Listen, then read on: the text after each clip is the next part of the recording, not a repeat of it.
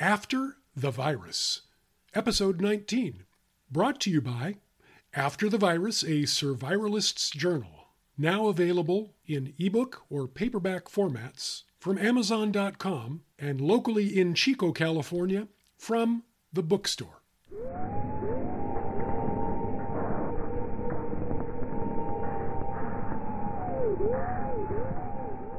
After nearly half a year, Will and Hope have returned to Ishi country as they travel downslope seeking answers to questions about the foreboding message they've decoded.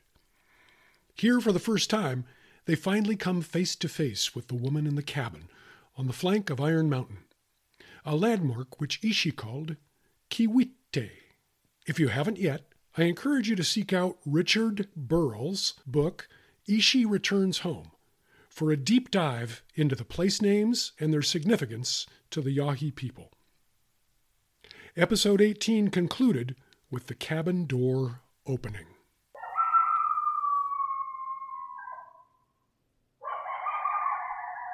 Finally, the door opened, and there was the woman.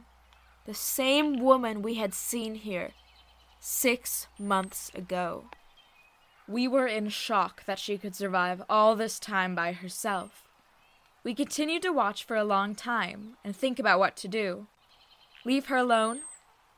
Offer her help? Would she shoot us on sight? We decided that I would make myself known to her while Will stayed out of sight. She was tending to a winter garden box. We could see the dark green of some leafy vegetables.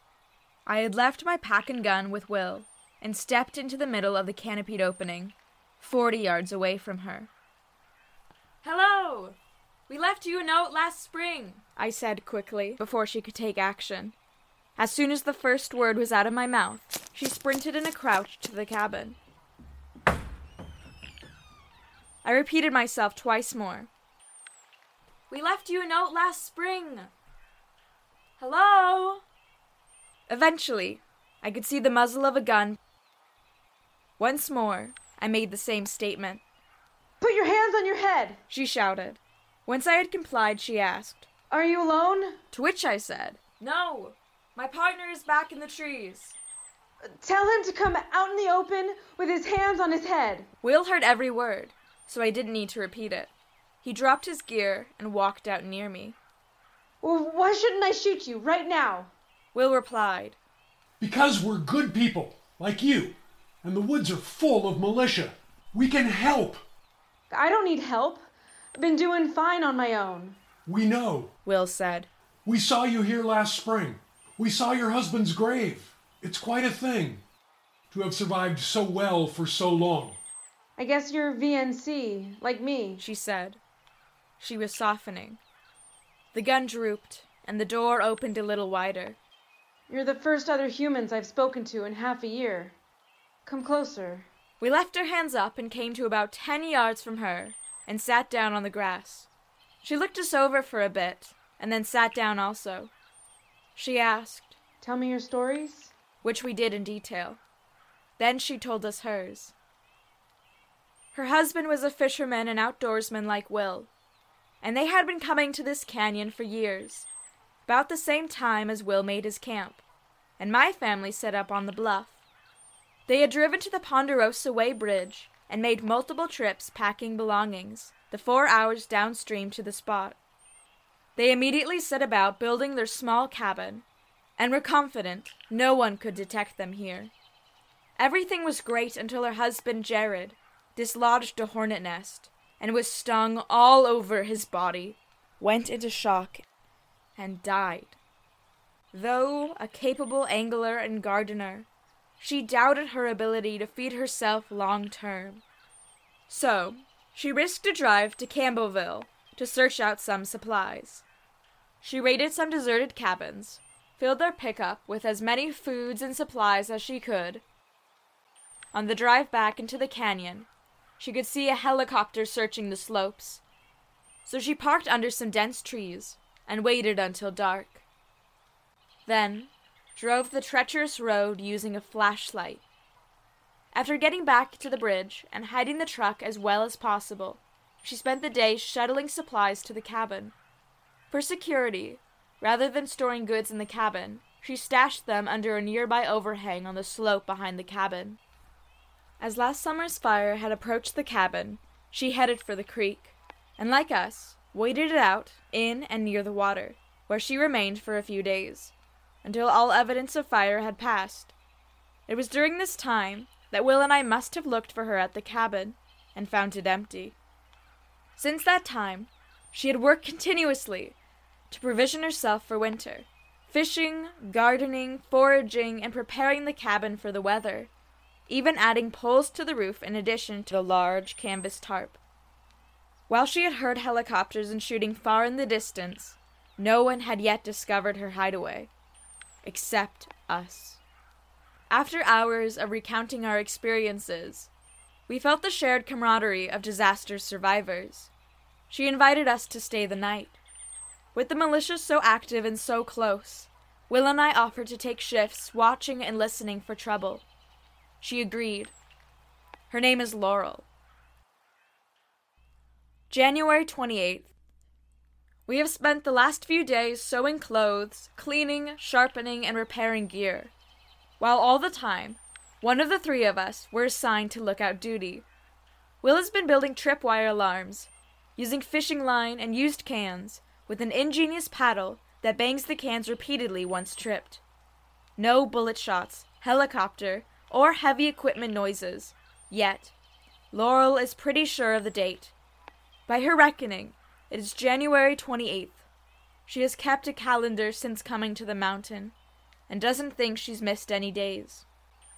Depending on our plan, we want to know the date accurately, so we'll know when March 15th is, and whatever is going to happen then. Laurel does not have any electronics, and was unaware of the coded message. We are all concerned about what may be going down on that date, and discussing options. Will thinks we need to find someone who can give us more accurate information. January 31st. A cold storm moved in and got about four inches of snow.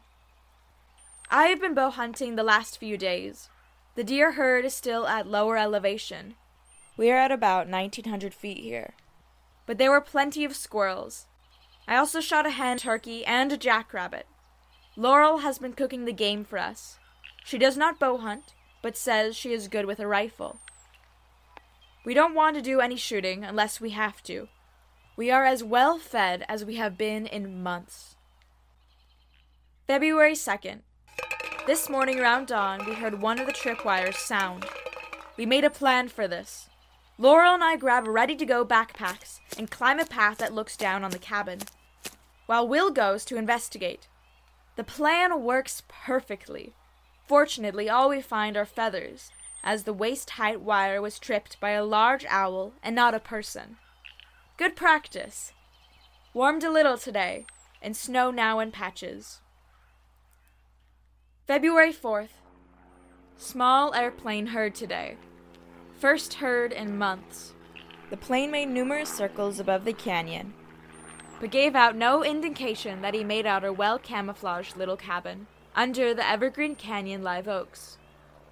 Will thinks that he should hike to the valley to get more information about the extermination. February 7th. Three days later, writing this from Big Dry Creek Canyon, a lesser canyon running between Deer and Mill Creeks.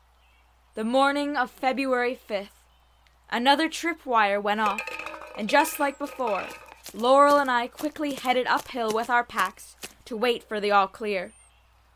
After a few minutes, we could hear shouting coming from behind the cabin, while at the same time, we saw Will climb a rock formation near us and rest his rifle for a shot.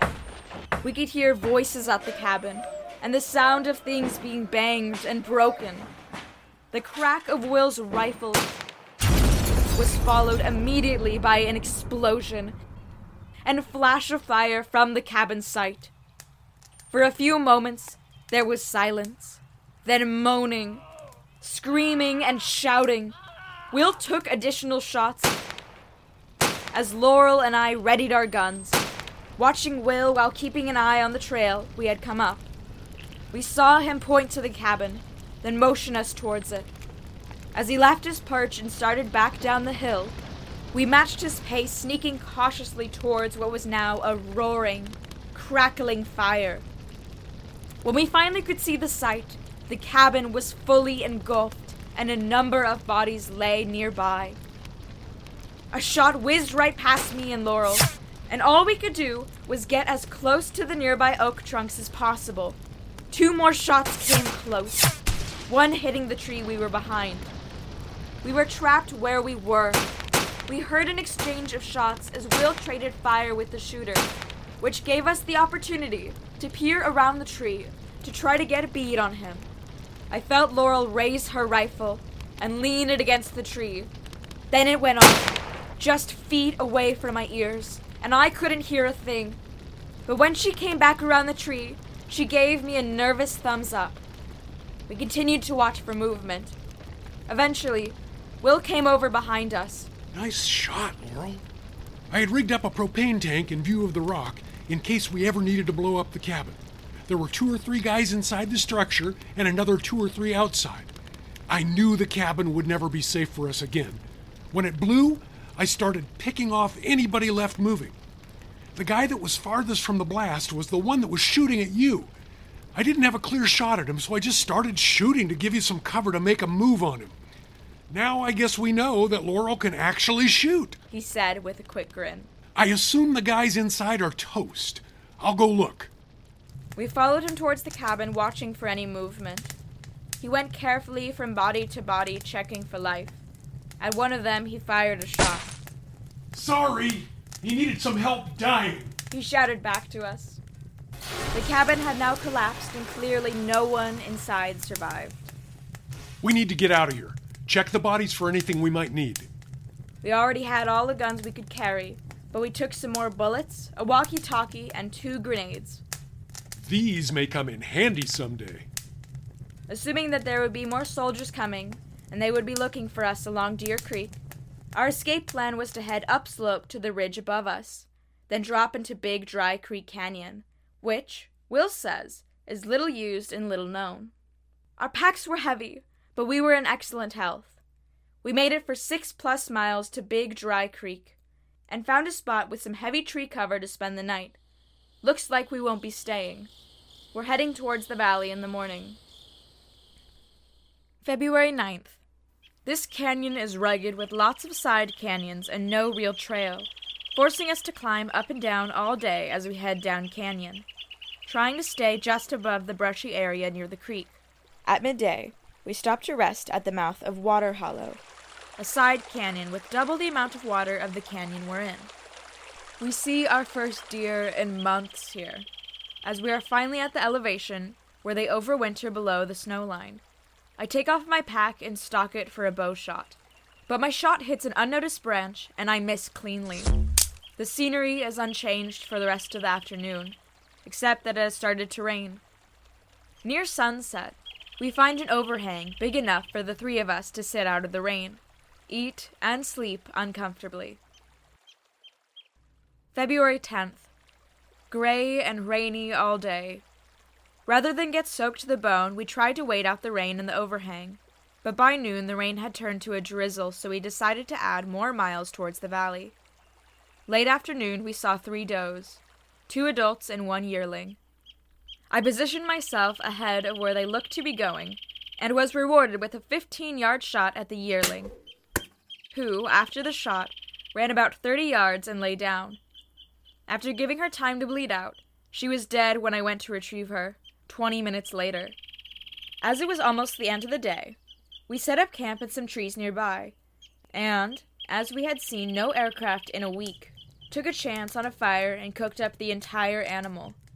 The meat was sweet, and the remainder will last us a few days in this cold weather. February 11th. The hills on either side of us are getting lower as we approach the valley. We are all nervous about what we will find there.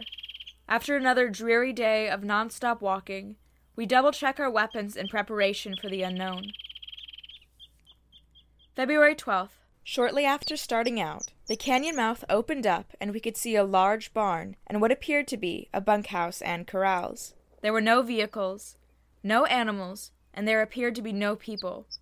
Upon closer inspection, we found a long dead body in the bunkhouse, but no sign of theft or vandalism. There was nothing to scavenge, so we left quickly. A dirt road led away from the property, to the north towards a town named Los Molinos. Will said he'd rather stick to the creek with its scattering of oaks and willows as it wandered around the open plain. Eventually, the trees disappeared and we walked exposed through the creek channel. We scrambled under one small bridge, then came to Highway 99, the biggest road any of us had seen in a very long time. Will climbed out of the creek bed to get a look up and down the corridor. Returning quickly, he said that he could see no vehicles other than a couple of derelicts crashed along the road, and what might have been a roadblock or checkpoint in the distance towards Los Molinos. Also, the road was pocked with craters, possibly from bombs or. We hurried under the highway bridge, then a railroad bridge, then suddenly we were in thick vegetation. Climbing above the bushes and trees, we followed the margin of the creek and passed another barn and ended up on the banks of the enormous Sacramento River. We made camps at the edge of an old orchard. February 13th. Writing this while the others sleep. All along this big river, there are large pockets of woodlands, interspersed with wide gravel bars and overgrown orchards, as well as still water and the abandoned channels that the river previously flowed down. As it is midwinter, the leaves are off of most of the trees. Any houses associated with orchards are at the opposite end of these large parcels, so, by hugging the river, we feel mostly safe from being seen by anyone that may be occupying the houses. Working our way south in single file along an animal trail, Will came to an abrupt halt and threw up his hand for us to stop, then pointed out a tripwire across the trail. This is not an animal trap. This is an alarm system for somebody, he explained.